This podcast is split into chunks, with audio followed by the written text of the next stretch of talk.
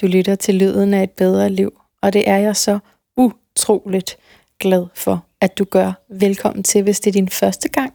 Podcasten her handler ret tit om noget spirituelt, også ret tit om noget med arbejdsmarkedet, og også ret tit om noget, som for mange er et tabu, for det er nemlig det, jeg interesserer mig for. Jeg hedder Manna Gulager, og mig kan du altid finde mere om på nettet. Søg på Manna, søg på Lyden af et bedre liv, eller gå ind på manna.dk. I dag er det altså i den spirituelle afdeling. Vi skal helt dybt og ned i det, fordi det handler om det tidligere liv. Og mange gange, når vi taler om noget spirituelt, så er gæsterne også meget optaget af at gøre det sådan, altså få det ned på jorden. Og det er Teresa Tanning, som er vores gæst i dag. Det er hun også, men det får stadigvæk også lov til at blive stort, og det kan jeg bare det kan jeg bare rigtig godt lide. Jeg kan godt lide, når det ikke er sådan alt for konkret. Men, det, men hun gør det faktisk. Hun trækker det faktisk også ned på jorden. Men altså, så hvis du kender en, som øh, gerne vil vide noget mere om hvad handler det egentlig om, det der med at have levet før, og hvordan er det, vores energier væver sig ind i hinanden, og hvad er det lige der, når det er, man har sex med hinanden, hvad er det så, der sker for nogle overføringer.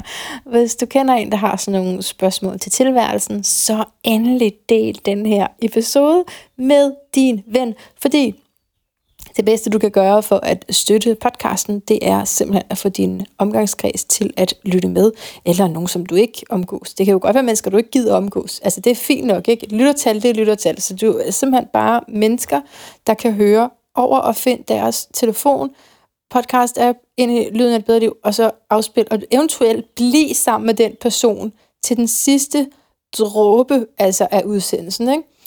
Fordi så kan folk også blive sådan, nej, det skal jeg nok lige få hørt. Og så får de ikke hørt det.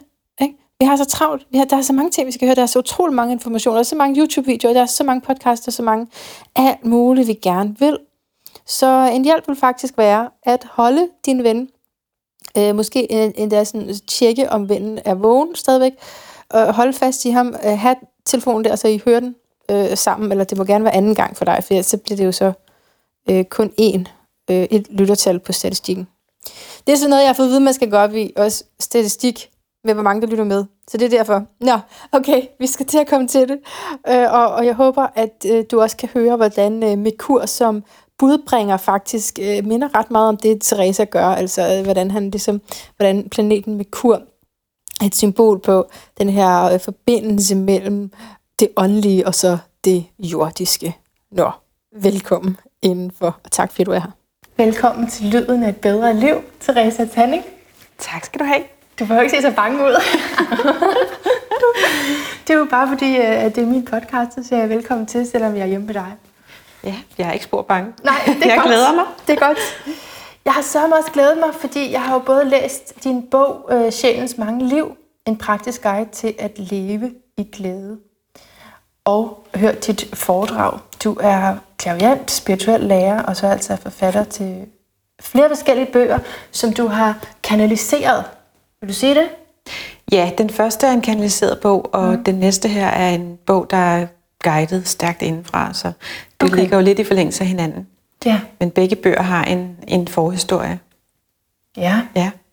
Øhm, den første bog opstod jo ved, at jeg simpelthen så øh, Jomfru Maria i min stue, ja. og hun begyndte at tale til mig og fortælle om, hvordan hun øh, hjælper mennesker på jorden. Og jeg begyndte at skrive ned, øh, fordi det var temmelig usædvanligt for mig at opleve. Ja. Og så jeg skrev ned, hvad det var, jeg, hvad det var hun sagde. Og, øh, og efter hende, så kom der en anden engel og en tredje engel, og det udviklede sig til det, der blev en bog, mm. som jeg i første omgang slet ikke ønskede at skrive. Uh, jeg havde faktisk slet ikke uh, hverken tanker eller idé til at skulle skrive en bog om engle, fordi at jeg er universitetsuddannet. Så, øh, så for mig var det sådan lidt useriøst. Men øh, der skete så nogle ting, også en indre kommunikation, som gjorde, at jeg overgav mig til det. Og så udkom den første bog, som hedder øh, Beskeder fra ærkeengler og mestre. Ja. Så det var den første bog, og da den så kom fra trykken, så fik jeg en indvendig besked om, at der ville komme en bog mere. Og eftersom jeg ikke havde øh, nogen tanker om at skrive flere bøger, fordi jeg synes faktisk en, det var rigeligt, så var jeg klar over, jamen det ville der nok gøre. Jeg fik faktisk også at vide, hvad, hvad den ville hedde, eller hvad emnet ville være, og den ville handle om karmisk healing. Og fra det tidspunkt har jeg så fået vist alle de tredje sten, der skulle til for at skrive bog nummer to, som så hedder Sjælens mange liv, som handler om vores tidligere liv. Yeah. Og forbindelser til, til i dag. til det liv, vi lever i dag. Det, det er der, det bliver rigtig hot. Ikke? Det er der, det, det bliver spændende, fordi Ja. det er der, vi også kan begynde at, at bruge det til noget, mm. omsætte det her til noget, der kan give et bedre liv. Ja, fordi ellers så kan man jo have mange tanker om, at man kan gå i forskellige former for, for terapi. Ikke? Øh, nu arbejder jeg selv med evolutionær astrologi, som også handler om, øh, hvor- man kan se, hvad for nogle emner, der har været ved tidligere liv. Ikke? Ja. Men det er jo, man kan jo ikke vide, altså, hvad skal jeg bruge det til, at jeg har været munk? Eller, øh, altså, Præcis. Så, så koblingen, det er det, der er det vigtige. Ja, det er det, der er det vigtige, fordi det, der viser sig, er jo, at vi har hukommelse med os fra øh, hvad kan man sige, tidsspand, som ligger ud over det her liv, vi har i dag. Det vil sige, de ting, der er sket, de ting, vi har oplevet i tidligere liv, det har på mange planer stadig liv i os i dag, men vi husker det ikke bevidst. Så man kan sige, at vores tidlige liv lever i os som en form for ubevidst hukommelse. Og den her ubevidste hukommelse, den har en vis øh, hvad kan man sige, påvirkning på de valg og de muligheder og de begrænsninger, vi oplever i det nuværende liv. Ja. Og det er jo der, hvor man kan sige, at når vi begynder at forstå de her lidt større perspektiver omkring, hvad liv er, hvad vores liv er, mm. jamen så begynder vi også at kunne se, at der er noget, der måske arbejder imod os, mere end det arbejder med os. Fordi hvad vi har oplevet for tusind år siden, behøver jo ikke at være relevant for os i dag. Men fordi at vi er skabt, som vi er, så er der simpelthen en mekanisme i os, som gør, at særligt stærke indtryk vil have en påvirkning også øh, på os i det her liv. Og det er jo så der, hvor man kan sige, jamen, øh, vil, vi, vil, kan, vil vi have redskaber til at gå ind faktisk og omprogrammere nogle af de her programmeringer, kan man godt kalde det, der ligger fra tidligere liv. For nu lyder det, du taler om, som omprogrammering af underbevidstheden, som er noget, der er mange, der taler om. Ja. Men det handler om en programmering, der er sket i tidligere liv. Altså man kan sige det på den måde, at øh, det handler om, lad os nu forestille os, lad, lad os komme et eksempel. Øhm, lad os sige, at du i et tidligere liv har oplevet noget, som har gjort dig meget bange, eller meget sorgfuld, eller på anden vis har virkelig har været intens, altså har gjort, skabt nogle intense følelser eller tanker. Så vil du kunne opleve, at du i det her liv har øh, en række reaktioner på, på dine ydre omgivelser, som ikke nødvendigvis giver mening i forhold til, hvad det er, du oplever. Ja, så det er et perspektiv, der ikke siger, det er fordi, det er det skete i din barndom, Præcis. og har det, indvaret sig i din underbevidsthed. ja, Det er et tidligere liv. ja, det er er tidligere liv. Det er tidligere liv, ja. Fordi selvfølgelig er der jo også hukommelse fra vores barndom, mm. som kan være ubevidst, fordi vi ikke husker det længere. Mm. Øh, men, men, øh, men mange gange for eksempel oplever jeg, at folk har arbejdet med et tema i, i terapi for eksempel, og det er ligesom om, de kommer bare ikke videre med det. Og så når vi går ind og kigger på det karmisk, så, så kan jeg se, at der ligger en årsag, som ligger måske en tusind år tilbage i tid. Og når man så går ind og arbejder med den årsag, ved simpelthen at bede om at få opløst det mønster, der, der er skabt ud af det, så forsvinder selve øh, virkningen. Altså, Ja. Så det, det her sker jo også inden for en form for årsag-virkning. Altså, det er det, man kan kalde det også. Ikke? Man kunne for eksempel forestille sig, at man havde øh, i et tidligt liv havde været, man havde været skatteinddriver for kejseren, mm. eller en eller anden i højstående samfund, men at det her, øh, det her erhverv, man havde haft, havde været øh, meget vanskeligt af forskellige årsager, både fordi, at man måske blev mishandlet, eller blev truet på forskellige måder, hvis ikke man inddrev nok penge, samtidig med, at befolkningen måske ikke havde nok penge, så man kunne ikke inddrive de penge, som der blev krævet af en. Og på den måde kan man, have- kan man have skabt nogle, hvad kan man sige, have fået nogle mønstre med sig, som har gjort noget for den måde, man forholder sig til økonomi på i det her liv. Nu er det her bare et eksempel. Det kunne ja. være så mange andre eksempler. Ja. Men det vil sige, at ens forhold til penge kan være meget præget af angst, sådan så man kommer ind i bestemte mønstre, som gør, at man ikke har flow i sin pengestrøm. Mm. Altså at det arbejder mod en. Mm. Det kan også være situationer, for eksempel, hvor at, øh, jeg har set forskellige klienter, for eksempel, hvor at de vokser op med angst. Når man så går ind og ser, hvad er årsagen til den her angst, så ligger den i et tidligere liv. Er det ja. så et tidligere liv, altså lige mit sidste liv, eller er det mit første liv? Ja, det kan, være, det kan være det hele. Det kan både okay. være det allerførste gang, du er inkarneret på jorden, og det kan også være... Fordi det simpelthen ikke har forløst sig endnu. Ja. Så selv her i mit nummer 1000 og noget liv, Ja. så er det der. Ja, og Okay. det er jo fordi, at det er, altså de her ting bliver skabt i uvidenhed, kan man sige. Ikke? Vi er uvidende om, hvad det er, vi kommer til at skabe gennem de reaktioner, vi har på det, vi møder i det ydre. Så først når det er, at vi får en vis bevidsthed omkring, hvordan de her ting hænger sammen, så kan vi begynde at gå ind og opløse dem. Så du kan se andres karma. Ja, det er jo det, jeg simpelthen kigger på, når jeg laver konsultationer. Ja. Og, og det kan så have forskellige farver? Eller hvad? det, det er jo, det, man kan sige, det man ser er jo faktisk reaktionerne. Altså om man kan mærke, hvad det er for en reaktion, hvad det er for en følelse eller tanke, en person er gået igennem i en bestemt situation. Og det kan jo være for eksempel fra, tidlige, fra meget tidlige inkarnationer, kan det være sådan noget med at komme ned her på jorden, og så opleve, at man føler sig meget forladt. Man føler sig meget overladt til sig selv. Fordi at der, øh, de forhold, der ligesom er på jorden, kan være meget barske. Altså at man oplever den her råhed, der, der er hernede, som jo er, altså ligger i vores overlevelsesinstinkt, kan man sige. Ikke? Så hvordan opstår karma? Det er, når man har gjort noget, der ikke var godt over for andre? Ja, det, altså man kan sige, at det er jo der, hvor jeg virkelig gerne vil ændre på vores forståelse af, hvad karma er. Fordi at i rigtig lang tid, i mange, hvad kan man sige, 100 år, har, har, har der været meget det her med skyld og skam. Og det her med, at nogle er gode og andre er dårlige. Og det føler jeg, at det er tiden til nu, at vi kan arbejde os ud over det og forstå, at karma betyder faktisk noget andet. Fordi det, der en, det karma egentlig er, er, at den, din, din, den intensitet, du har i en følelse, skaber en bevidsthed eller en hukommelse, som du vil tage med dig til senere i et samme liv og, og til øh, hvad kan man sige, senere inkarnationer. Men det vil bare ikke leve i dig som noget bevidst. Fordi du har glemt, hvad det er, du har oplevet. Er det ubevidste følelser? Jamen, det kunne man godt kalde det, men, men man kan sige, at i det, du oplever det, er det jo bevidst, eller i hvert fald ja. til en vis grad er det bevidst. Ja. Ikke? Så lad os nu sige, at du i et liv oplever at øh, blive svigtet. Ja. Du oplever dybt svigt. Det kan være, at det er en inkarnation, hvor din mor øh, svigter dig. Ja. Så er det klart, at der vil være en reaktion, en følelsesmæssig reaktion. Og den følelsesmæssige reaktion vil så øh, leve i dig som en hukommelse, sådan så du i senere liv faktisk vil have tendens til at føle dig svigtet af andre mennesker. Øhm, også selvom de ikke svigter. De behøver ikke svigte, men der, der ligger den her grundfølelse, eller sådan en grundtendens til, at det er en følelse, du har med dig. Ja. Og det vil sige, at øhm, du vil kunne komme til at støde mennesker fra dig, fordi du måske føler, de svigter dig, uden at de gør det. Mm. Altså, der vil mm. opstå en masse forvirring i forhold til din relation til andre mennesker. Mm. Nu er det jo bare et eksempel. Det kunne også ja, være andre ting. Ja, ja.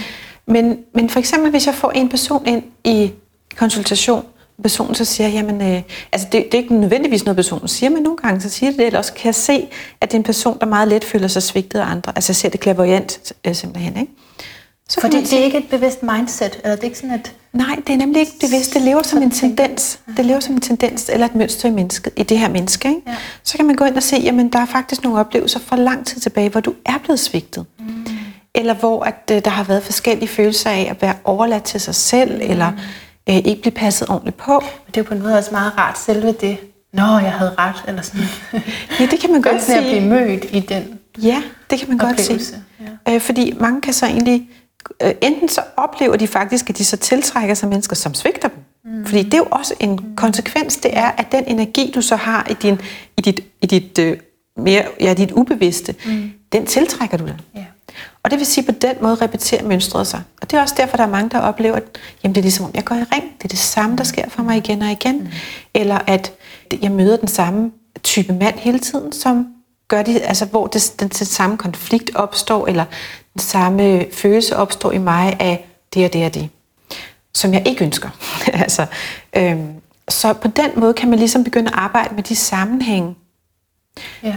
i lidt større perspektiv, og begynde at opløse de mønstre, sådan, så at de ikke gentager sig. Fordi det her, det er jo der, hvor ordet programmering ligesom kan sættes mm. ind. Det er, at hver gang vi reagerer følelsesmæssigt stærkt på noget, så er det ligesom, at vi programmerer vores system. Så på den måde har vi mange programmeringer med os fra vores tidligere liv. Ja. ja. Okay, og så kan man så komme til dig og arbejde med at få det opløst. Ja, det er det, jeg laver simpelthen. Jeg tænker, vi skal prøve at forstå, hvad et menneske er. ja. ja. Fordi det har du skrevet om i din rigtig gode bog, som også er sådan en meget fin indføring i det her. Fordi vi består af nogle forskellige lag. Ja, altså, vi har jo en fysisk krop. Ja. Og ud over kroppen, som vi jo ikke kan tage med os, når vi dør, der er ikke et eneste atom, vi kan få lov til at tage med os, hvis man altså tror på et liv efter døden. Men vi øh, må ligesom efterlade kroppen her, og den går tilbage til jorden. Ja. Der, der er intet der, vi kan gøre noget ved. Men ud over kroppen, mm. så består vi af nogle mere subtile legemer. Og øh, det vil sige, det er legemer, som ikke nødvendigvis er lige så håndgribelige som den fysiske krop, som man meget tydeligt kan mærke. Den kan man røre ved. Men øh, de her legemer er faktisk også sansbare, hvis man gør sig åben over for dem og begynder at mærke ind i de her forskellige lag. Men det første lag, jeg vil nævne, det er det, som vi kalder for vores livsleme, eller nogle kalder det for prana, eller æderlemet. Det har flere forskellige navne. Men det består af vores livsenergi, det vil sige den energi, der holder, vores, holder livet i gang i vores krop. Så har vi et... Som er mere end bare åndedrættet? Jamen, det er simpelthen liv. Altså, ja. det, er, det er... Det er det, at du lever? Ja. Okay. Når det læme trækker sig, så er der ikke, så er der ikke liv i kroppen længere. Okay. Okay. Og udover det, så har du så et astrallæme, som indeholder øh, dine følelser. Sådan meget kort fortalt. Så har vi mentallæmet, som indeholder vores tanker. Og øh, de her, og så udover det har vi så nogle højere øh, spirituelle læmer, som ikke er åbne før mennesket når et vist øh, spirituelt potentiale, eller en vis spirituel modenhed. Mm. Okay. Ja. Så, og de nederste læmer her, kan man sige, at de er faktisk det, man kunne kalde for sjælens redskaber. Nu ordet sjæl bliver brugt i mange forskellige betydninger. Ja, det er utroligt. I dag ja. også, ikke? Det er helt ja. ja, det bliver brugt i mange forskellige betydninger. Så den måde, jeg bruger ordet sjæl på, det er, at det er en, en del af os, som er højere end de her lemmer, jeg lige har fortalt, altså vores tanker, vores følelser, vores øh, krop. Så sjælen hvad kan man sige, er en højere instans end det, som er viser end vores personlighed og vores øh, sind, fordi at det har et højere udsyn det er en instans i os, der husker tilbage til vores, altså alle inkarnationer, og som også kan se den livsbane, vi er på vej ud imod. Så hvis man skulle tegne ja. det her, er det så sådan lag på lag, eller fungerer det ikke sådan? Kan man ikke sætte det op på den måde? Nej, altså det, det er jo energi, der gennemstrømmer. Altså det ene lem gennemstrømmer, det andet, okay. det tredje, det fjerde. Så vi er også gennemstrømmet af vores højre lemmer mm. øh, lige nu, når vi sidder her. Okay. Men, men, øh, men ikke nødvendigvis øh, i så kraftig grad som hvis det var, vi for eksempel, altså når det er, at vi åbner os ind i dem, så vil vi være endnu mere gennemstrømmet af dem. Men, okay. men vores, vores øh, mentallæme og vores astrallæme og vores livsenergi er lige her. Altså det er her, mm. øh, simpelthen. Okay. Øh, der er også andre perspektiver i det. Der er også, altså, man kunne sige mange ting om det her, men for lige at holde os lige til den model, vi snakker om her, eller den forklaring, så kan man sige, at, øh, at sjælen er den her øh, mere neutrale instans i os. Altså sjælen har ikke nogen vurderinger af andre mennesker. Øh, den har ikke nogen, den konkurrerer ikke. Den bedømmer ikke. Og det vil sige, at det er en instans i mennesket, som, som er mere lige, altså hvor at, altså, jeg kan fortælle faktisk om min oplevelse, jeg havde, det er måske nemmere at forstå på den måde. Jeg gik på gaden for nogle år siden, og ser to mænd, der står ved siden af hinanden. Og øh, så kigger jeg sådan over, over dem. Øh, de her to mænd, de øh, snakker med byggeri, der var jeg i gang i den gade, øh, som vi stod i. Og den ene, han var tydeligvis sådan lidt mere højrestående end den anden, altså hierarkisk i forhold til deres roller. Og så kigger jeg op over dem og ser to energiformer, en til hver person, som har en helt anden kvalitet end det, der foregår i, mellem de her to mennesker nede i dem. Og denne her øh, energi, ja, der er ved begge personer, er en kærlig, omsorgsfuld energiform, som omslutter det her menneske, og samtidig, øh, hvad kan man sige, det jeg opfanger er, at det er en instans, der prøver at lede det her menneske til en eller anden form for, øh, kan man sige, højere bevidsthed i personen, uden at den, uden at den blander sig. Så så det jeg så var en form for, altså man kunne godt kalde det for de her to menneskers, øh, personers sjæle eller sjælsenergi, som var til stede selvfølgelig, fordi den er der jo altid. Men, Men den blander sig ikke? det kan den kun, hvis mennesket åbner sig for det. Altså hvis ikke vi lytter, hvis ikke vi gør plads. Så kan der foregå noget helt andet ind i os, end det sjælen. Så vil du være styret af den karmiske hukommelse, du har med dig. Så er du bundet af den, den kar, det karmiske, øh, du har med dig. Og det er jo der, det bliver interessant, fordi vi alle sammen har potentialet til at gå med noget, der er større end det. Så vi ikke går i cirkler. Så vi ikke fortsætter med at gå i cirkler. Sådan så vi begynder at bruge de potentialer, som alle mennesker har, som er højere end det, som vores jeg og vores ego og så videre indeholder, og vores personlighed. Så, wow. Og det, der jo var interessant, var, at de her to energier var fuldstændig lige. Så, så den kontrast, der var med at se de her to mennesker, som opfører sig sådan i hierarki over for hinanden. Ja. Og så deres tilsvarende sjæle, som var lige over, der havde en kærlig energi mellem hinanden. Det var meget stærkt at se. Det jeg godt. Ja. Og det er jo det, man skal forstå, er, at sådan er det jo med alle mennesker. Det er jo ikke kun nogen, der har det. Nej. Sådan er det med alle mennesker, og det er derfor, at der kan foregå også kommunikation mellem, altså på højere planer af os, altså for eksempel mellem sjæle, som altid vil være kærlig og forstående og omsorgsfuld. Men det kan ikke ske uden at inddrage mennesket. Altså hvis vi sad her og begyndte at kvævle over et eller andet, så kunne vores sjæle vel ikke finde harmoni med hinanden. Jo, det vil de netop. Det vil, de, vil altid, de vil altid være i en højere harmoni. Ja. Okay, øh, ja. og, og det er jo derfor, at man må ikke trække sjælen ned og sige, at sjælen har begær. Fordi sjælen har ikke begær. Det er kun den fysiske krop, der har begær. Oh. Altså sådan nogle ting, det er så vigtigt, at vi får sat dem på plads. For ellers begynder vi at mudre begrebet fuldstændig ud. Ej, sæt lidt det på plads. Ja, det er da meget interessant. Ja. Mm, jeg tror, jeg vil have, måske have brugt det der begær i forhold til at inkarnere. Ja. Som vi var inde på før. Altså, i den evolutionære astrologi, hvor sjælen ligesom vælger nogle bestemte udfordringer, fordi den begærer den læring. Men vil det også være lidt off ja. i din terminologi? Ja, ja, ja altså ja. hvis vi ser i sjælsenergien, ja. øh, så har sjælen ikke noget begær. Nej, så det er måske bare en måde, vi prøver at forstå Jeg tror, det er en måde, vi prøver ja. at, at i talsætte det på, jo. og så kommer vi til at rode ordene lidt sammen. Ja. I forhold til, når man kigger på det, når man virkelig ser, hvad det er, øh, så har det ikke noget med begær at gøre. Men man kan sige, at det, det som sker når det er, at, øh, at vi skal ud af, af krop og ned i liv igen, det er, at de karmiske mønstre, vi har med os, det tiltrækker en bestemt, det har en bestemt duft med sig, som gør, at vi havner bestemte steder. Og først på et sent tidspunkt i vores udvikling, kan vi rigtig tale om, at vi vælger. Altså, at vi bevidst ved, at vi vælger noget, altså hvor vi vil inkarnere. Men der vil vi næsten ikke have mere karma tilbage, før vi kan det. Så det er faktisk et ret Altså, så det vi snakker om med sjælekontrakter og sådan noget, det er virkelig noget, noget, der bliver styret ret ubevidst, fordi vi kan ikke gå andre veje. Vi, vi kan ikke, altså, vi kan ikke gå uden om vores karma. Okay, altså ja. så egoet har begær. Ja.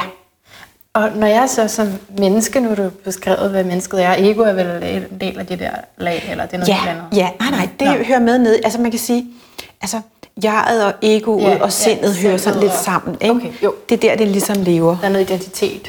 Og identitet, ja. ja. ja. Okay, men så når jeg så som menneske føler, at nu går jeg virkelig den vej, jeg skal, jeg kan mærke, det kommer fra et dybt sted i mig, så er det vel, jeg forledes til at kalde det sjælens begær. Ja, men altså, det, det vil bare ikke være et begær nej, fra sjælen. Nej, nej, det er godt. Altså, det vil være, øh, det kan være en højere visdom, ja. din sjæl har om, ja. at du skal ledes den retning for at udfolde dine potentialer osv. osv. Men altså, men begæret... Fordi sjælen er fri for begær.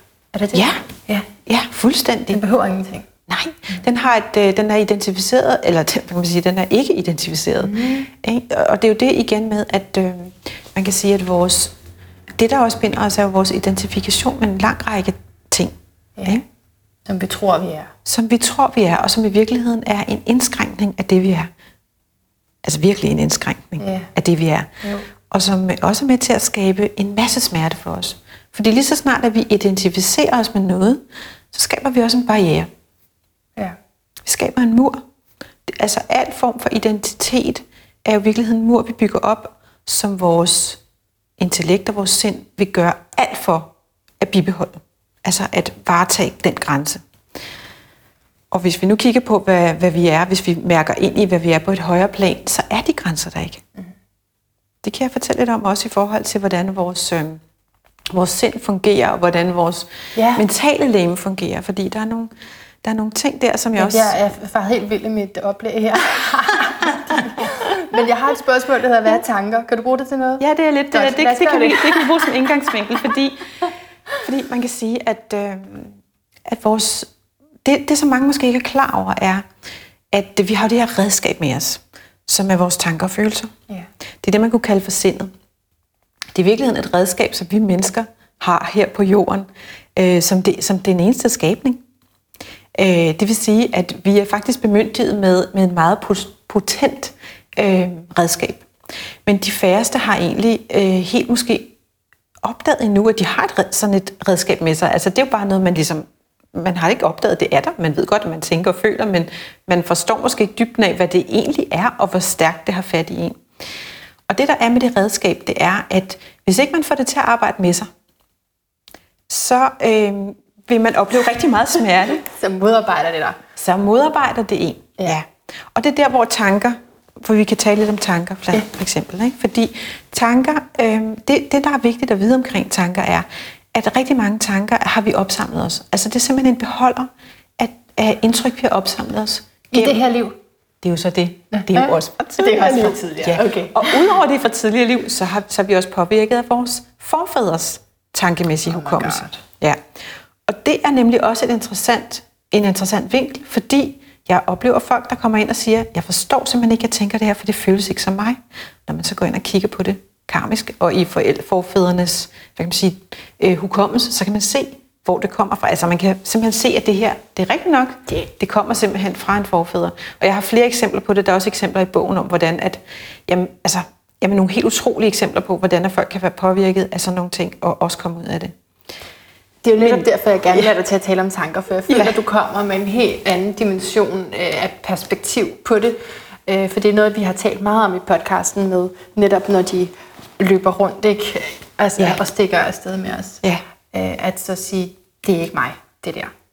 Ja, altså man kan sige, på, på dybere plan vil det aldrig være, være dig, fordi, øh, fordi tanker er jo en, en mindre del af det, vi kalder for altså helheden, eller hvor mennesket i det, i det sådan åndelige forstand. Ikke? Så det kan man sige, at på den måde er det, er det aldrig dig. Altså, men, men ikke desto mindre er det sådan, at tanker fungerer på mange øh, niveauer. Det vil sige, at det, det, der rammer dig, er jo overfladen af en tanke.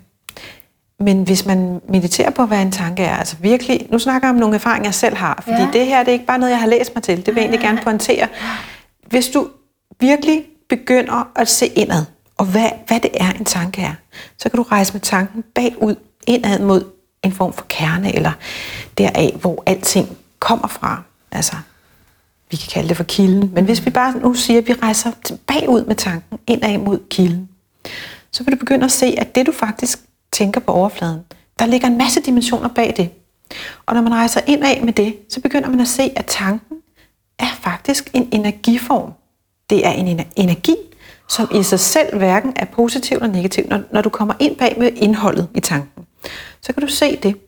Så tanken er hverken positiv eller negativ. Og når du, når du, brækker, når du, når du bryder den kode, så ser du også, jamen, at en tanke er i virkeligheden, den kommer fra et sted, hvor den hverken er god eller dårlig.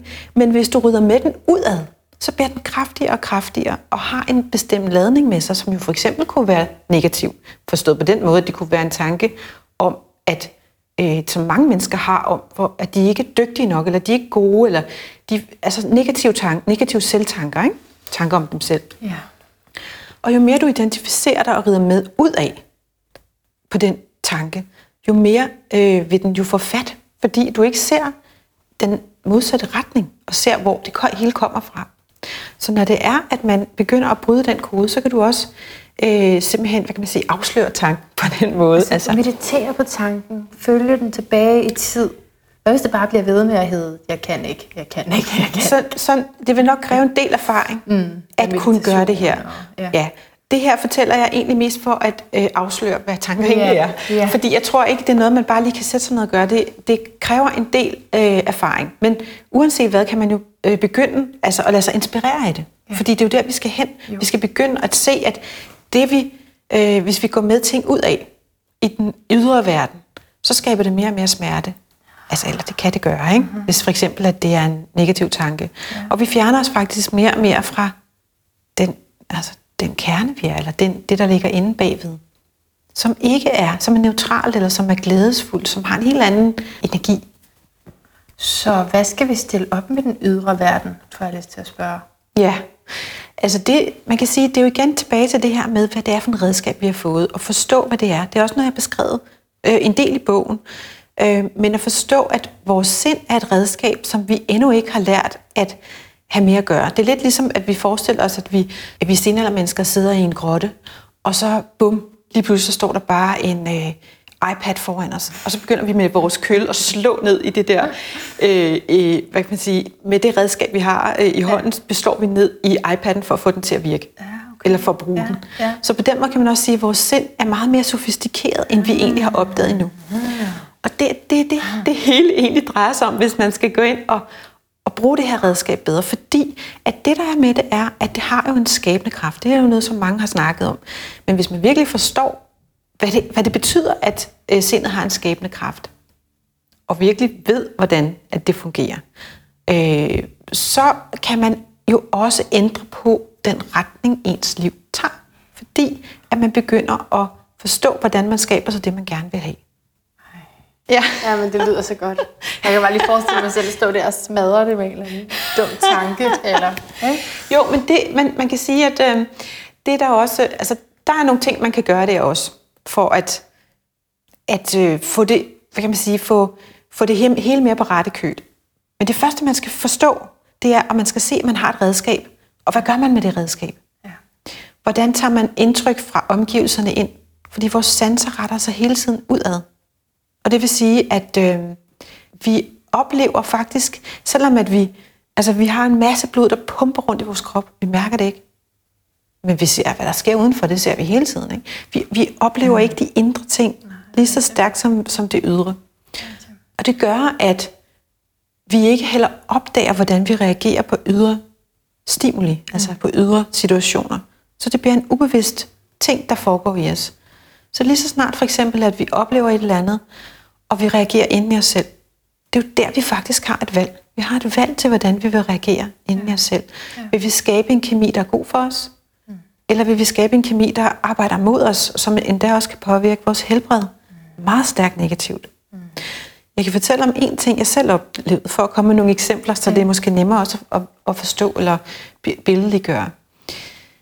Jeg oplevede selv på et tidspunkt, hvordan at jeg så noget på Facebook. Det var sådan, det var noget, hvor at jeg kunne mærke, at det der faktisk skete var, at jeg øh, så noget, som måske ikke var særlig sådan positiv karakter, men uanset hvad, så når der var gået lidt tid, så opdagede jeg, at jeg havde sådan ligesom ondt et sted i kroppen. Ja. Og så tænkte jeg sådan, først så, så lurede jeg lidt på, sådan, hvad, hvad handler det om? Sådan, altså, hvad, hvorfor har jeg ondt der nu? Det var omkring et af organerne i min krop. Så, så skete det samme igen. Og så begyndte jeg at se, hver gang at det der kommer på de her sociale medier, så får jeg den reaktion i min krop, og så tænker jeg bare... Sluk. Nå, men det, der var interessant, var, at der skete jo en proces fra, at jeg tog noget ind gennem min sensor. Yeah. Der som blev til en tanke, som gik videre og havde en fysisk virkning i min krop. Uden du var klar over det? Ja, først var jeg ikke klar over det. Men fordi jeg, var, jeg er meget opmærksom på, hvad der foregår i min krop, yeah. så fangede jeg det og begyndte at se sammenhængen. Jeg havde simpelthen ikke forestillet mig, at noget, vi ser på Instagram, eller hvor det nu er, eller på Facebook, kan påvirke os så direkte i den fysiske krop. Og jeg kan love dig, at det var ikke positiv karakter, Nej. fordi det gjorde jo ondt. Ja. Det skal ikke gøre ondt i ens krop. Nej. Så derfor var jeg meget opmærksom, fordi normalt har jeg nemlig ikke ondt i kroppen. Og så var det, at jeg begyndte, og det jeg så gjorde, var, at jeg simpelthen gik ind og opdagede, hvad det var, det satte i gang tankemæssigt, følelsesmæssigt. Og så kunne jeg jo bare vælge det fra. Fordi lige så snart jeg så, om det er det her, det gør ved mig, så havde jeg også et bevidst valg. Jeg kunne, bare, jeg kunne jo sige til mig selv, at det her behøver jeg ikke gå med. Og så havde jeg ikke nogen fysisk reaktion i min krop. Så det var ikke noget med at undertrykke det, eller, eller ikke at ville sande det, eller, men det var simpelthen en bevidstgørelse af det. Så, så forbindelsen mellem vores følelser, altså de ydre indtryk, vores følelsesmæssige reaktion, og det, der sker i vores krop, den er så tæt, den er så nær. Og der ligger en kæmpe gave til mennesker at finde ud af det virkelig, og tage det seriøst. Altså. Og så er der en anden relation, der er tæt. Ja. Det er nemlig også mennesker imellem, ikke? Og jo. vores energier. Jo, for søren. Meget. Fordi det er nemlig det næste, jeg rigtig gerne vil have dig til at tale om. Ja. Og, og det, jeg, jeg kommer også til at tænke på, du skriver også om, om Facebook i bogen, ikke? Ja. At så selv der udveksler vi. Altså, ja. det er jo, om det er fjern eller nær. Det er nemlig det. Så, okay, to, i to dele spørgsmål. Ja. I det hele taget, hvordan vi hænger sammen energetisk, og det næste, så skal vi snakke lidt om sex. Men du kan starte med det første uden ja. sex, bare øh, som mennesker, hvordan vi hænger sammen. Ja. Altså det, det vi jo forestiller os, det er, hvis vi skriver noget på Facebook. Nu er der jo ikke noget galt med Facebook som sådan. Det skal lige understreges. Der, det her har ikke noget at gøre med at vurdere noget godt eller skidt. Det er bare for at sige, som et eksempel, hvordan påvirker energi os. Men hvis for eksempel, at vi skriver noget, det kunne også være en mail, det behøver ikke være på Facebook. Hvis vi skriver noget til hinanden med en vis energiladning i, det vil sige, at lad os nu sige, at der er en, en på Facebook, der skriver noget andet til en, med, som, og, og personen, der skriver meget vred, så retter den energi sig faktisk ud mod den person, mm. der øh, er i den anden ende. Mm. Fordi der er en tanke, og tanken har ikke nogen grænse. Så tanker har ikke nogen grænser. Okay. Og det vil sige, at på den måde... Tanker har ikke nogen grænser? Nej. Forstået, så hvis du sidder og tænker noget nu, påvirker ja. det så mig? Ja, det vil det gøre, og omvendt også. Men det vil i største grad påvirke mig selv. Det vil sige, at hvis den her person, der er vred inde på Facebook, påvirker allermest sig selv, det vil sige, at hans kropskemi ændrer sig med det samme, en bestemt tanke opstår i hans sind. Så det vil sige, at hvis du gerne vil have en, hvad kan man sige, en sund krop, en rask krop osv., så er det dine egne tanker først og fremmest, du skal se på. Det er virkelig interessant, fordi det er et andet perspektiv. Det er faktisk direkte modsat et perspektiv, vi har hørt fra ja. øhm, en metakognitiv psykolog, som siger, at øh, de der tanker, det betyder ikke en skid. Du ja. kan tænke, hvad det skulle være. Det betyder ikke noget. Fordi at der er nogen, der også bliver syge af den her tanke om, at de skal ligesom sige nogle bestemte ting til sig selv, for at livet bliver godt. Ja, og det kan man sige, at det er, sådan kan du godt se på det, hvis ikke du har en reel erfaring med at kunne mærke og se energi. Altså se, hvad en tanke for eksempel gør. Men det er jo intensiteten i tanken, der betyder noget. Det er jo ikke, at du bare lige har en enkelt tanke, der så svipper ud af dit sind igen. Okay. Det, det vil selvfølgelig have en eller anden lille bitte virkning. Men hvis du har en meget, meget kraftfuld vrede mod dig selv eller et andet menneske, så kan man ikke bare sige, at det har ikke nogen betydning. Det har en kæmpe betydning. Det, det må jeg desværre sige. Okay, altså nu jeg er rundet af, af, kristendommen, ikke? Ja. Det er bare noget, jeg kommer til at tænke på her, så må vi se, om du ja. giver mig et svar, eller hvad. Ja. Øh, men det er bare fordi, der, der er der den her med, at øh, hvis du, om du nu har, har sex med en, som ikke er din kone, mand, eller bare tænker det, ja. så har du gjort det. Altså, så er det lige slemt, så er det lige, lige syndigt. Hvad, hvad tænker du om det? Altså, jeg vil sige det på den måde, at øh, altså, vi er virkelig nede i nogle... Der er mange niveauer, ikke? Altså, er det, at du vender dig om efter en mand på gaden, eller en mand vender sig om efter en kvinde på gaden? Altså, kan du følge? Altså, ja, hvor, men det, hvis hvor, det hele er energi. Ja, men, men selvfølgelig, så, jo, men, du, men igen skal du se på, hvor intens er tanken. Altså er det en mm. fuldstændig bevidst tanke, hvor du sådan, altså skridt for skridt afklæder et andet menneske, ja. eller, eller, eller er det bare, at du har en tiltrækning og synes, at den her person er skøn? Altså forstår der du, der, er, forskel, der er jo virkelig stor forskel. Okay. Hvis du sidder og øh, i, for dit indre, ligesom, øh, hvad kan man sige, øh, ser det her samleje for dig? Jamen altså, jeg ved ikke, jeg synes, vi kommer også meget ud i noget med, hvad der er forkert og hvad der ikke er. Jamen, det er jo så altså, det, den kontekst, jeg taler ja. Men i det her spørgsmål er det mere i forhold til, hvad hvordan vi påvirker hinanden. Ja. Altså det, om det har en indflydelse på dig, hvis jeg får en flygtig tanke om, at jeg kan vide, hvad for en overkrop, der gemmer sig derinde. Altså, hvis det, det, vil, det vil ikke have en særlig stor betydning. Okay. Men det har en, der er noget energi. Jamen, altså, det er jo igen, at tanker, tanker er jo energi, men, ja. men der, er jo, der er jo, hvad kan man sige, det er jo igen, hvor intens en tanke er. Mm. Altså, jeg synes, at vrede er et rigtig godt eksempel, fordi vi skal nok snakke om sex også, ja, men, men, men, men fordi, at det er så konkret at mærke, mm. når andre mennesker er vrede. Mm. Altså, man kan opfange, du kan simpelthen opfange svingningen. Ja. Og det vil sige, at hele deres system vibrerer på en bestemt måde. Og det er jo klart, at det man først og fremmest skal tænke på, hvad det, det skaber inde i min egen krop, hvis jeg går rundt og reagerer sådan på min omverden hele tiden. Det er jo virkeligheden det, der er det vigtigste. Og så er det selvfølgelig også vigtigt, hvilken atmosfære skaber det så i dine omgivelser. Fordi det vil selvfølgelig påvirke også, øh, hvis man er i en familie eller ens arbejdsplads osv. Så, videre. så, ja. så det, er jo ikke, altså, det er jo ikke sådan noget med, at man aldrig må være vred, men man, man skal bare være bevidst om, hvad det skaber. At vi hele tiden påvirker hinanden. Ja, vi påvirker hinanden. og sender ja. ud. Og... Ja, men det er jo klart, at vi påvirker dem, vi tænker på mere end... Altså det er jo ikke nødvendigvis sådan, at hvis jeg sidder her og har en bestemt følelse, så vil det påvirke en kineser. Nej. Fordi hvis jeg ikke tænker på den person, så vil det ikke på den måde påvirke. Men det påvirker helheden. Det vil det gøre. Så hvis mange mennesker for eksempel er i en bestemt tilstand af lidelse eller sådan noget, så har det også en mere kollektiv effekt. Så på den, og også vrede og, og alt det her. Og det, og det er der jo på kloden hele tiden, kan man sige. Ikke? Så det har en kollektiv virkning, men, men først og fremmest har det jo en, også en virkning helt ned på det nære plan. På og den er jo vigtig. Ja. Okay, og så den næste del. Ja, det her med partner. det er nemlig det, fordi, ja. og det er også et særligt sted i din bog, som var det første, jeg slog op på. Det tror jeg ja. er lidt meant to be, ikke? Altså, ja. Du er påvirket af din partners energi. Ja. Og så tænker jeg, det her det er en god bog. Nu skal jeg, nu skal jeg læse. Uh, så der er noget i den intime kropslige forbindelse. Ja. Som overfører en særlig uh, energi. Jamen det er fordi, vores krop har en meget, meget stærk hukommelse. Og det er sådan set alt, hvad du rører ved. Alt, hvad du går, øh, har i berøring, øh, hvad, hvad du er i berøring med hver dag, husker din krop på et eller andet plan. Men når at mødet bliver mere og mere intimt, intimt kropsligt, rent kropsligt, ja, ja. ikke tanken, Nej.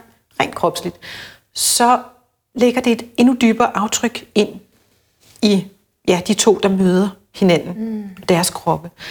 Og det vil sige, at det både har et, en, et aftryk sådan rent sjæleligt, hvis vi kunne kalde det det, fordi, altså ikke at vi skal blande krop og sjæl på den måde, men at den, den hukommelse, der er i kroppen, vil jo også blive printet ind i vores, en dybere hukommelse, vi har med os gennem livene.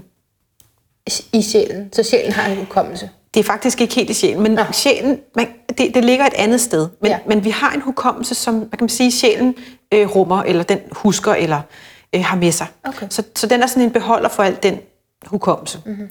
Men i første omgang ligger det simpelthen inde i kroppen. Og det vil sige, at det, der faktisk godt kan ske, er, at en person, man har øh, haft et intimt møde med i et liv, og husk på, det behøver ikke altid være godt. Jeg ser mange, når jeg kigger karmisk, så, så er der mange, mange forhold, eller mange øh, møder er sket, hvor at man har startet med noget, der ikke var godt ja. øh, i et tidligere liv. Ja. Men det kan også godt være godt. Mm-hmm. Så, øh, men det kan også være, at man bare tilfældigvis er blevet partner. Ja. Men der er en hukommelse, som gør, at når du så møder et menneske igen, som du har haft øh, den her form for intimitet med i et andet liv, så vil du kunne mærke noget, som er måske svært at håndgribe, men det er ligesom om, som om, kender jeg ikke dig? Eller? Altså, det er ikke sikkert, at du sådan rent... Jeg tror måske, det er tiltrækning. Det kunne være tiltrækning, ja. ja. Det kunne være tiltrækning, at man bare oplever det på den måde. Der er også nogen, der har sådan en virkelig stærk følelse af, der har kendt før, men ja. det behøver ikke at være sådan på den måde, men bare en følelse af, at det her, det, det føles godt, eller der kan også være mange andre forklaringer på, hvorfor at man lige bliver tiltrukket af et bestemt menneske, men nogle gange kan man se, at altså sådan og sådan og sådan er det. Det hænger det sammen. Det er vel meget de mennesker, du møder, yeah. som har mødt partner for tidligere liv. Ja, og det er, altså jeg vil sige det på den måde, at når man kigger ud i karma, også for andre mennesker, jamen så, så er det jo sådan, det fungerer i en eller anden udstrækning. At de mennesker, man møder, har man oftest kendt før. Altså, nu taler vi om partner, ikke? Ja. Yeah. Men ud over det, så er der også hukommelse på andre planer. Man behøver ikke, altså for at der er et sjæle, altså et, et sådan intimt møde opstår, som ikke er seksuelt. Øh, altså der kan jo godt være en tiltrækning, som er dyb, uden at den er seksuel. Ja, klart. Det behøver, altså man kan godt i et tidligt liv have haft andre møder, altså energetiske møder, som ikke har været seksuelle, men som har været dybe på andre måder, som også skaber en hukommelse. Det vil jeg bare lige tilføje. Jo. Så på den måde har vores øh, krop det, i et liv ja. noget hukommelse med sig, som så ligger øh, hvad kan man sige, på sjælsplan. Og som tiltrækker. Og som, som simpelthen skaber en retning. Som skaber, at man møder dem, man nu har et eller andet med, som man skal arbejde med. Og derfor er det ikke et bevidst valg på den måde, men noget, der foregår ubevidst gennem en, en hukommelse, der ligger dybere i os. Hmm. Hvor mange, ja. tror du sådan, hvis man nu tager nu er jeg 33, ikke? Så, så, så hvor mange ud af de kærester, man har haft, tror du, man så er for tidligere liv sådan statistisk? Altså, er de alle sammen? Nogle? Altså, de vil oftest, de fleste af dem vil oftest være nogen, man har kendt der i tidligere liv. Fordi man ikke var færdig, eller hvad? Det kan være rigtig mange forskellige ting. Okay. Altså, det kan være noget, man, altså noget udviklingsmæssigt, eller ja, noget, der skulle afsluttes, eller noget, der skulle gøres op. Så ja, det, det kan være mange forskellige ting. Er det så bedst, altså er der sådan en handlingsanvisning i det, du siger? Skal man blive sammen med den, man møder, for at det ligesom ender godt den her gang, og ellers så ses vi bare i det næste liv? Eller? Ja, der er rigtig mange variationer på det. Ja. Fordi det kommer an på, hvad det er, der, har, der, der er sket i et mm. tidligere liv, mm. eller i flere tidligere liv.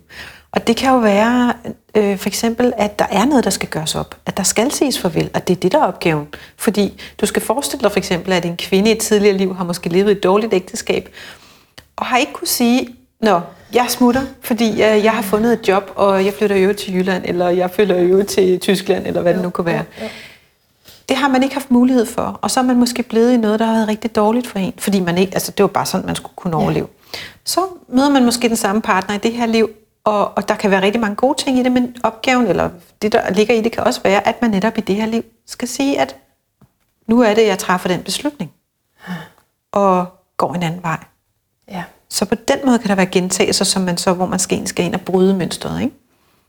Og så kan der være alle mulige forhindringer på vejen, fordi det er jo også prøvelser, kan man sige, i forhold til, at det kan jo så være svært at træffe de beslutninger, fordi der er alt muligt, man er bundet ind i alle mulige ting. Det kan være børn, det kan være, at partneren er, truer en, og det kan være, at, Ja. altså for eksempel, ikke? Ja. Altså, sådan så du ikke kan sætte dig fri, og, så, og det er jo også karmisk. Mm.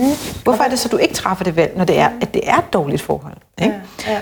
Og det har jo også med karma at gøre. Så der er det ens lektie så at bryde ud. Ja, eller forstå, hvad det er, der gør, at man ikke gør det. Sådan Ja. ja. så, at man kan træffe de valg, der er bedst for en. Fordi der er så mange, der lever i relationer, som virkelig er usundt, giftige for dem. Ikke? Hvorfor gør de det? Det er jo for det meste fordi, at der er et eller andet, som holder dem tilbage, som kan være frygt eller angst, og som også kan have at gøre med, hvordan partneren øh, opfører sig, eller tror med at opføre sig. Ikke? Så der er også mange par, som er, hvor penge har en bestemt magt. Ikke? Fordi man Penge måske har sat have- sig i noget sammen. Men penge kan have en stor indflydelse. Ikke? Prestige. Jo. Alle mulige ting. Og det er jo det, der er, hvad, hvad, hvad er vigtigst? Og er det angsten, der skal ja, der Så det var noget af det første, du startede med at sige, ikke? At med pengeflow, at det også kan ligge fra tidligere. Så på den måde Absolut. Ja, ja, åbner det op for mange ting. ja, det gør det. Men så kan man sige, at den anden, te, den anden del af den intime side af et møde, Ja. er jo også det her med, at lige så snart, at, øh, at der er en så intim forbindelse mellem to mennesker, så er du i kontakt med den andens kemi, altså en, en, den energetiske kemi. Det vil sige, Ja. at det er den indre kemi. Lad os nu sige, at din partner er øh, sortseende og faktisk depressiv eller sådan noget. Mm. Udover at du selvfølgelig lever den energi, hvis du lever sammen med en partner, der har det sådan, øh, så vil du, når det er, der er et intimt møde, simpelthen modtage noget af den energi på på dybere plan i dig selv. Overføres til mig. Ja, det gør det simpelthen. Det gør det også uden det intime møde, men det er bare meget dybere. Jo. Det er meget Som stærkere. det kommer over i min krop. Ja, Og det er jo lidt ærgerligt, fordi nogle gange så kan man jo også godt være sammen med en for at prøve at trøste ham lidt. Jo. Men så får man bare hele balladen selv. Ja, det, jo, men altså, det er jo ikke sådan, at du så den næste dag også selv udvikler en depression. Nej. Men det er jo klart, at det, man skal i hvert fald være meget opmærksom på, og, det, og også igen, er det noget forbipasserende, for dybt er det. Altså, mm, ja. Hvis det er en grundstemning i det menneske. Er det en, grundstemninger, eller er det hele hans karma, der så blander sig med min? Det er den følelsesmæssige tilstand, der ligesom er intens i det menneske. Okay. Og selvfølgelig vil der også være noget karma, men det er jo ikke sådan, at du får personens karma.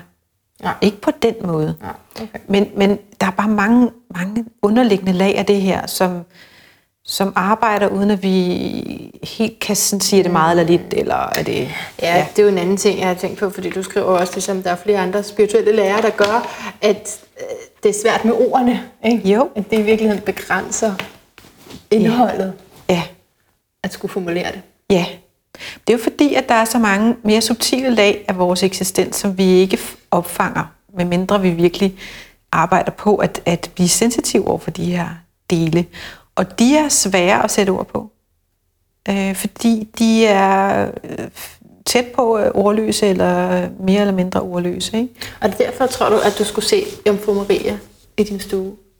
Var det her egentlig? Var det her, hvor vi sidder? det var ikke lige her, hvor vi sidder, men tæt på. Okay, okay. Men, øh, men altså, hun er jo en, der kommer og går, så det er jo... Ja. så, men altså, altså, lige det møde med hende havde, havde at gøre med nogle, øh, med nogle andre ting i forhold til, øh, hvordan bevidstheden arbejder, hvordan den udvider sig. Men jeg tænker selve det, at du, man skal ligesom kanalisere det, det er fordi, vi ikke selv kan sætte ord på det. Så kommer der nogle ord til os igennem en repræsentant, for, eller Altså det vil altid på en eller anden måde være øh, længere væk fra kilden. Lige så snart der er ord og billeder på, så er det ikke kilden. Alt hvad du ser Uanset hvor, hvad der manifesterer sig foran dig. Også selvom det er Jesus eller Kristus eller hvad det er. Hvad så, så det er kilden. med kanalisering? Jamen altså, det er jo sådan set, at man videregiver noget information, som man ikke bevidst selv, altså i det øjeblik, vil sådan, altså en større visdom, kan man sige, Ja, der noget kommer. man ikke selv kunne redegøre for. Ja, noget man ikke selv vidste, eller Ja. ja. noget som personligheden ikke ved. Så en større visdom, end det, der, end det, der ligger inde i personligheden. Øh, som alle mennesker jo på sin vis kan forbinde sig med, eller kan åbne op til. Ikke? Ja.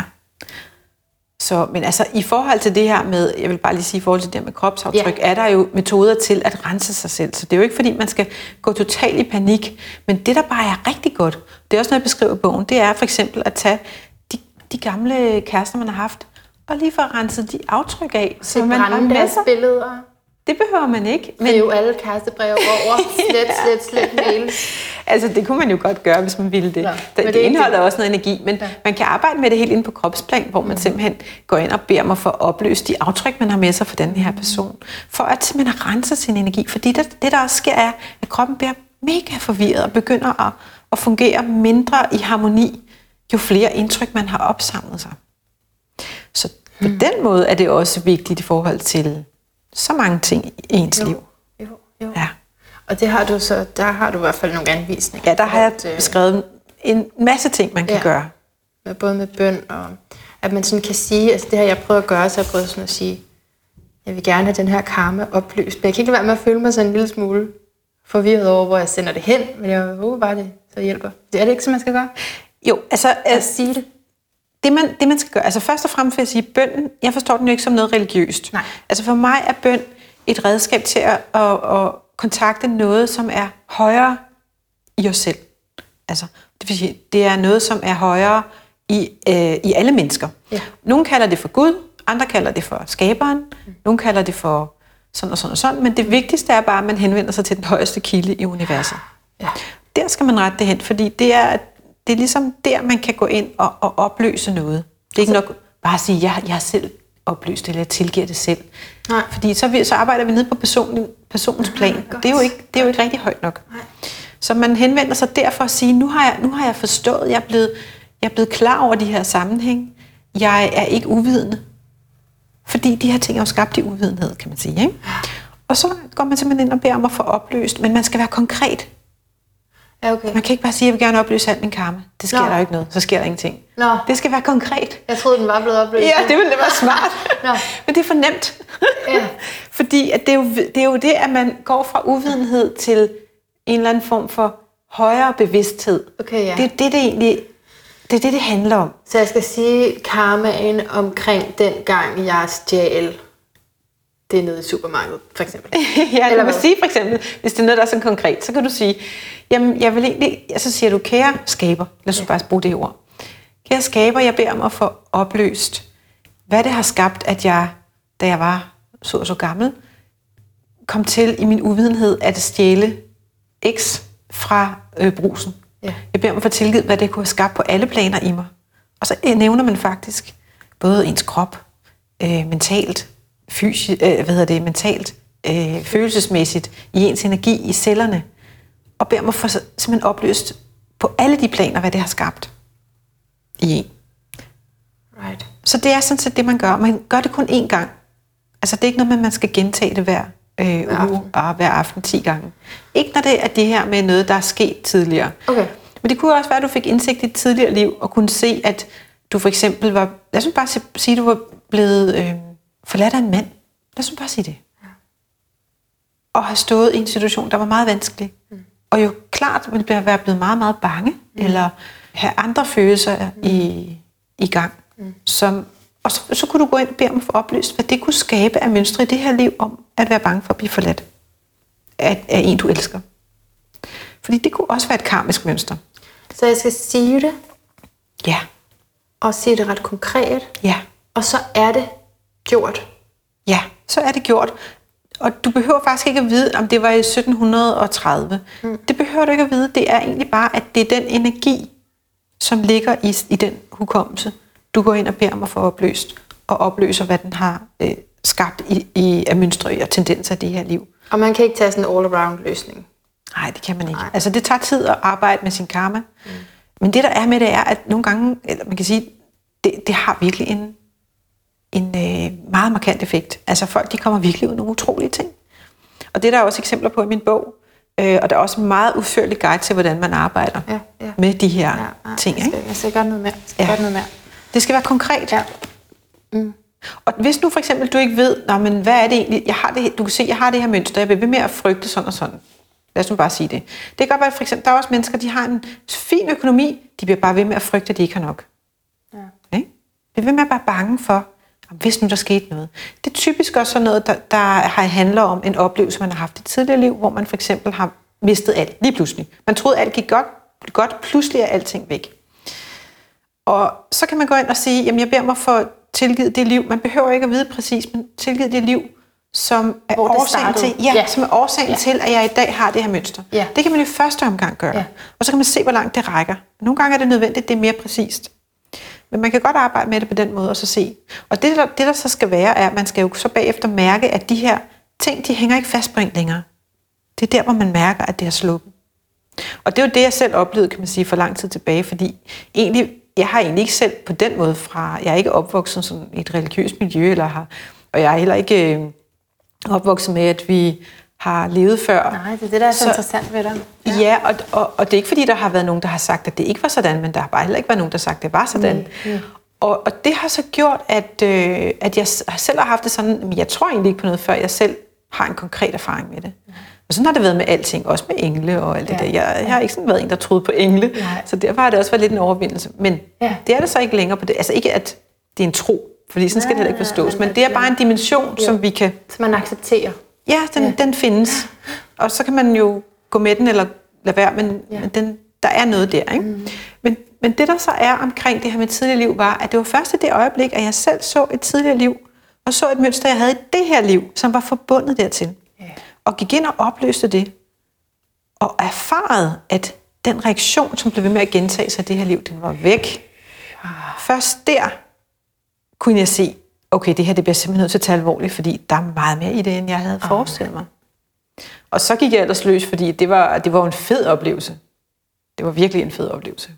Så så gik jeg løs med at, at virkelig at gå i gang med alle mulige mønstre og tendenser, jeg kunne se. Hvorfor har jeg det? Og, fordi det arbejdede jo mange gange bare imod det som, altså at have det godt og være glad. Og... Jo, men det er det, jeg tænker på, at slægten også gør, eller den epigenetik, altså det, der, hvor slægten ligesom har øh, sendt videre op igennem rækken. Ja. Der er jo også noget, som man kunne bryde med. Ja. Men det er mere på sådan, på en eller anden måde lidt mere fysisk, eller mere, øh, ja, hvad social mønsterbryder, vil man kalde det, ikke? Der er, jo, der er jo flere dimensioner af det også, og det er faktisk også et område, der er, jeg føler er ret overset. Ja. Det, der er med vores hukommelse gennem vores slægt, er jo, at vi kan have mønstre med os, som kan ligge tilbage, altså langt tilbage i vores slægtsrække. Ja. Og vi kan jo ikke huske, at vores tipolde-fædre øh, havde de her, de her tendenser. Mm. Men de lever simpelthen stadig i os, fordi at vi kommer jo ud af deres krop. Ja. Vi er jo direkte forbundet til dem gennem vores kroppe. Og øh, jeg ved, at øh, biogenetikken for eksempel i dag er begyndt at opdage det her. Det er jo noget, man har vidst i årtusinder i andre kulturer, og man har taget højde for det. Men i, i Vesten her har vi ikke været så, så bevidste omkring det. Mm.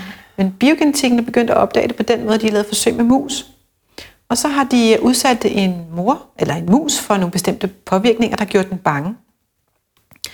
Noget, som ikke normalt, man ikke normalt vil blive bange for. Men de har sørget for, at, at når det er, jeg viser en blomst, så bliver den her mus bange. Lad os ja. bare sige, det var sådan.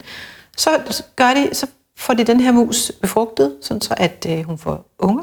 Og så har de opdaget, at de her unger reagerer på samme måde over for den stimulans yes. som moren, selvom den ikke er logisk. Yes. Og det vil sige, at man er så begyndt simpelthen at forstå, at det her med angst og frygt og sådan noget, det går simpelthen i arv gennem generationer. Det bliver ført med. Du. Ja, det bliver ført med. Og hvis vi skal begynde at frisætte os af al den angst, der er på jorden, så bliver vi også nødt til at tage det med ind i vores betragtning. Okay, så det er ligesom en del af det. Ja. Men så, det bliver meget stort, det her puslespil, ikke? Det er meget stort. Det eksplodere, fordi ja. så er det så også, at alle de her personer har haft tidligere liv. Altså ja. alle øh, tilbage igennem slægten har haft tidligere liv. Ja, men man kan ligesom opdele det i tre områder. Mm. Man kan sige, der er kroppens hukommelse, ja. så er der vores forfædres hukommelse, og så er der sjælens hukommelse. Så hvis man ligesom deler det op i de tre, mm. så har man det til at starte med. Ja. Og så kan man sige, jamen, ja, det er rigtigt, at der, øh, der er mange ting at holde rede på, men man må bare starte med én ting. Den ting, der generer en mest i livet. Ja. Hvad er det, der går med en mest imod? Ja. Så starter man der, og så kigger man på, jamen, er det her noget? Og det er jo klart, at man har måske netop nogle bevidst ukommelse om, hvordan ens forfædre har haft det. Så der kan det være, at man skal have hjælp til at få kigge på det. Men ellers er det sådan, at man kan gå ind og arbejde med det. Det er også beskrevet i bogen, også med, hvordan man arbejder med forfædrenes øh, karma. Men altså, man kan sige, det er jo der, hvor, at den er, hvor, det, hvor man kan sige, at man faktisk bærer rundt på noget karma, der ikke er ens egen. Altså, Ja. Fordi det er sådan, når vi inkarnerer her på jorden, at vi, vi kan ikke selv endnu designe vores egen krop. Vi er nødt til at få den fra nogle andre, der har levet Og den krop har nogle begrænsninger. Den har begrænsninger, og den har hukommelse med sig. Ja. Og det er jo også hukommelse, som er godt for Ja, os. jo, det ikke? også lige Der er jo masser af, Altså, hukommelse er ikke en negativ ting. Jeg har det bare med at begrave mig i alt det sørgelige. Men, Nå, men- der er men- jo nogle gode ting. Jamen, der er, jo, der er jo masser af gode ting Jo. med hukommelse. Det gør jo, at vi ikke behøver at starte forfra hver gang, at der er en ny, der inkarnerer. Altså, en, Mm. ny generation behøver ikke starte forfra. Så vi, vores civilisation er jo bygget ja. på hukommelse. Jo. Så på den måde er det jo, altså, det er jo et super vigtigt øh, redskab. Vi skal bare få det til at arbejde med os. Ja. Simpelthen. ja. Ja. Og, og bryde det, der ikke er godt så. Ja, Så det næste, lige det præcis. løfter os får det bedre. Ja. Okay, Teresa, jeg, jeg, altså to ting er nu til at nå med Ja, dig, ja. ikke? inden jeg kan helt slippe. Øh, det ene er dit stjernetegn. Så det eneste, jeg ved om dig, er, at du er jomfru, som jeg har det som stjernetegn, ikke? og din Ja, er sol rigtigt. er der. Ja. Så og det er jo sådan, at øh, planeterne repræsenterer en afdeling af den menneskelige bevidsthed. Og øh, den, som er koblet til jomfruen, det er Merkur. Og Merkur repræsenterer intellektet. Så nu kommer der lige en lille sang her om øh, Merkur, ikke? Øh, uden, altså, uden toner. en toneløs sang. Ja, fuldstændig. Så Merkur-energien øh, er en signatur, og jeg siger det lige til lytterne, hvis man selv tænker, kan vide, om det her har et relevans for mig. Det har en, en understregning i bestemte horoskoper, hvis for eksempel hvis man er født i jomfruens tegn eller i tvillingens tegn, eller hvis din ascendant er eller tvilling, eller på en eller anden måde, så står Merkur lige på din ascendant, eller hvis du har rigtig mange af dine planeter i 3. eller i 6. hus, eller hvis samtlige af dine planeter danner et, et stærkt aspekt til din Merkur. Så der er mange, altså, som vil kunne genkende det her. For, for alle har en Merkur. Altså alle har en Merkur i horoskopet. Det er den planet, der er tættest på solen. Omløbstiden er 88 dage, så det går rigtig hurtigt, hvis man tænker på, at Pluto er 248 år om det. Øhm, og så, det er jo den evolutionære astrologi, jeg arbejder med. Der er der en, en stor personlighed, der hedder Stephen Forrest. Han kalder Merkur for den ansvarlige for dit hoveds bibliotek. Det synes jeg er meget fint sagt, ikke? Ja. Ansvarlig for hovedets bibliotek. Funktionen er at tænke, at vide, deducere, rationalisere. Merkur er forbundet til intelligens, sprog, at udveksle information, at tale, undervise, skrive, og det modtagende at lytte, lære, læse, observere. Mytologisk er Hermes, eller altså det romerske navn Merkur, budbringer, sendebud for guderne. Merkur kunne rejse fra guderne til de dødeliges verden, ned til underverdenen. Øhm, og med, ja, ja, fra guderne til de dødeliges verden, ned til underverdenen. Og så var han både, så er det både sådan restløshed og opfindsomhed over ham, men, men han, Merkur har ikke selv nogen meddelelser. Det er meget interessant, ikke? Han er et redskab for andres, ligesom tankerne er det Ja. for os. Ikke? Ja. Øh, så, så i overført betydning bringer Merkur meddelelser fra sjælen til det jordiske, fra ånd til følelse. Merkur er bevidsthedsproces. Merkur er en tjener for sjælen, der er særligt forbundet til kroppen. Ja, det er sjovt. ja. Er det ikke sjovt? jo. Fordi det eneste, jeg ved om dig, det er jo så det her i jomfru. Øhm, og på en måde så siger det meget lidt, når man kun har, ligesom, hvor solen er. Og på en anden måde, så siger det også noget meget, meget dybt, hvis vi ser på, hvad det er for en planet, der styrer det tegn, Ja. eller hersker i det tegn. Kan du se, at Merkur er centralt for din karakter på nogen måde? Jamen, der er der helt sikkert nogle, nogle træk, som du beskriver, jeg godt kan genkende, så, så det er jo sjovt at høre. Mm. Ja. Det var også meget sjovt med det her, at du sådan, altså, kanaliserer selv, ikke? Jo. Altså, så Merkur faktisk har den der budbringer. ja, det er rigtigt. Ja. Ja, det er jeg til sjovt. at tænke på. Okay.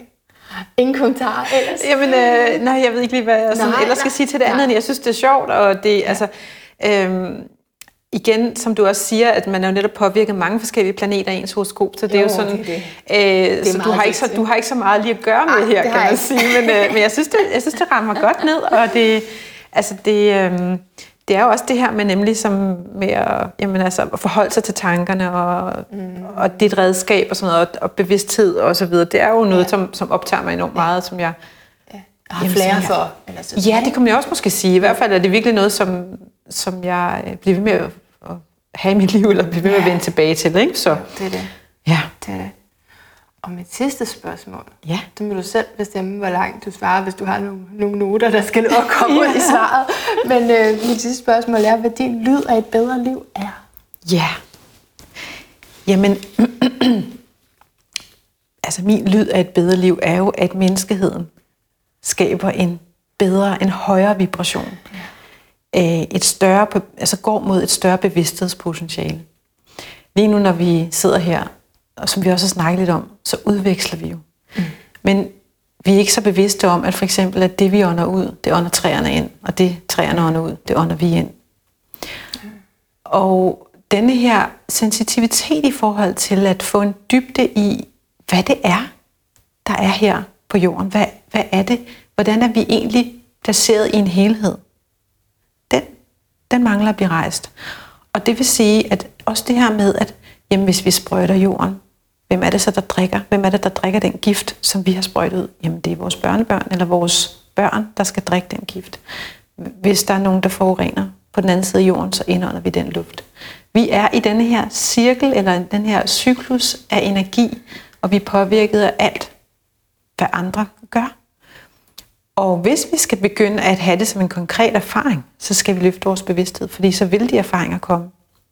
Så det er lyden af et bedre liv for mig. Og det er sådan, at nu her inden for de næste 15 år, så, så er det nu, det skal ske. Det er nu, at der i hvert fald er en vis procentdel af menneskeheden, der virkelig skal til at løfte deres bevidsthed og have det som en konkret erfaring. Fordi når det er, at en, altså en, en vis procentdel af menneskeheden gør det, så vil det trække andre med. Og det vil skabe en bestemt atmosfære, hvor vi ikke engang behøver at stå og lære folk noget. Det vil simpelthen bare klinge med ind i andre mennesker det er jo igen det med, at vi påvirker også hinanden positivt. Yeah. Så, så på den måde skal man også se det sådan, at hvis, hvis den her procentdel af mennesker realiserer de her ting, så vil det løfte jorden som helhed. Og det tror jeg er vigtigt for jordens overlevelse, eller for menneskehedens overlevelse i virkeligheden. Fordi det er jo sådan, at Altså jorden skal jo nok overleve, hvis bare mm. vi forsvinder. Ja, hvis, ja. Vi, hvis alle mennesker dør, så har jorden det fantastisk. Ja, ikke? okay, ja. Altså det vil den have. Ja. Så, men, men vi simpelthen, vi, vi simpelthen kommer til det sted, hvor vi skal se det her sammenhæng meget dybere. Vi skal forstå, at hvis alle insekter forsvinder, så dør vi også som mennesker. Hvis alle orme forsvinder, så er det også ude med os mennesker. Altså, det, det, de sammenhæng er nødvendige, at vi virkelig ser det og ser, hvad liv er. Og så kan man sige, at samtidig med det, så er lyden af et bedre liv, når det er mennesker, løfter deres bevidsthed, det er jo stillhed. Fordi at når det er, at vi arbejder os indad i den her proces, så møder vi nogle dele af os selv, hvor der er stillhed, og hvor der er stabilitet. Og når mennesker er der, så er det sværere at skubbe dem ud i situationer, som ikke er gode for dem selv og for andre. Og man kommer til at reagere, som du talte om tidligere. Ja, så vil man begynde simpelthen at kunne mere vælge. Det kan godt være, at man stadig reagerer, men det er også en proces selvfølgelig, jo, jo. så hvor man kan reducere det og ja. vælge tydeligere, hvordan vil jeg egentlig reagere her? Hvad vil jeg skabe for mig selv inde i min kemi? Og hvad vil jeg hvad vil være bedst? Så den glæde, jeg også snakker om i forhold til min bog, i forhold til det her med at leve et liv i glæde, mm. det er jo de tilstande, man oplever, når det er, man rejser den vej indad det er, at der er en permanent glæde i alle mennesker. Det er bare ikke sikkert, at de lige har åbnet øh, til den glæde nu. Og det handler simpelthen om at begynde at sætte nogle ting til side. Alt det, som larmer, eller alt det, som man identificerer sig med, det er man simpelthen nødt til at sætte til side, for at det andet kan bryde igennem. Og det er lidt ligesom, hvis nu du havde ledet et hus, og du havde aldrig trukket gardinerne fra. Og så en dag finder du ud af, jeg prøver lige at trække gardinerne fra, og så ser du, gud, solen den vælter ind af vinduerne. Mm. Men den har jo altid været der. Ja. Så det er i virkeligheden det, vi skal trække gardinerne fra, sådan så vi ser det, der altid har været der. Det synes jeg altså er en god lyd, Ja, hvis det er svaret. Lyden af, at gardinerne bliver trukket fra. sådan så at øh, solen kan skinne på os. Ja. Ja, for Og den er vi- der. For den, den har hele tiden været der. Vi har bare ikke set den. Og det er faktisk også sådan, det er med den inderste bevidsthed. Den har hele tiden været der, men vi ser den bare ikke. Så vi skal trække gardinerne fra. Ja. Ja. Tusind tak, Teresa Tanning. Selv tak. for det her møde. Selv tak. Det var en fornøjelse. Af hjertet tak, fordi du har lyttet med i dag. Det er jeg så glad for. Jeg er spændt på at høre fra dig. Hvad tænker du om karma, tidligere liv, opløsningen af karma, tankens kraft, mental krop, astral krop, astral øh, læme, øh, følelses, hudlihud. Hvad er det for noget det hele? Hvad synes du? Og hvordan oplever du det i dit eget liv? For ultimativt, som Teresa slutter af med at sige, så handler det om at løfte bevidstheden. Og hvis ikke vi mærker noget, if, altså det hele kan blive meget teoretisk, ikke? men vi er jo ligesom nødt til også at erfare det selv. Så hvad har du erfaret? Det vil jeg rigtig gerne høre, og du er velkommen til at skrive det ind på Facebook-siden. Lyden af et bedre livs Facebook-side, eller send en mail, eller gør lige, hvad du vil. Men øh, det er altid hyggeligt at høre, hvad I har fået ud af de her samtaler. Så endelig også gå ind og tjek Teresa Tanning, som jeg linker til i show notes og på sociale medier, så kan du google hende, eller google Sjælens Mange Liv, så kommer hun også op. Og endelig også gå ind og tjek manna.dk og måske book et øh, horoskop. Og hvis du har været ved mig, så bare kom igen. det er faktisk virkelig, virkelig dejligt, at der, altså, at der er nogen, der gider komme igen. Fordi så kan man gå dybere ind i samtalerne. Der er jo ekstremt meget information i sådan et horoskop. Nu har du også fået ekstremt meget information i dag, så jeg vil lade dig være og bare sige af hjertet, af hjertet tak, fordi du var med. Og indtil vi høres ved igen, gentænk alt. Måske især koblingen mellem dette ene liv og det tidligere liv, du har så været i.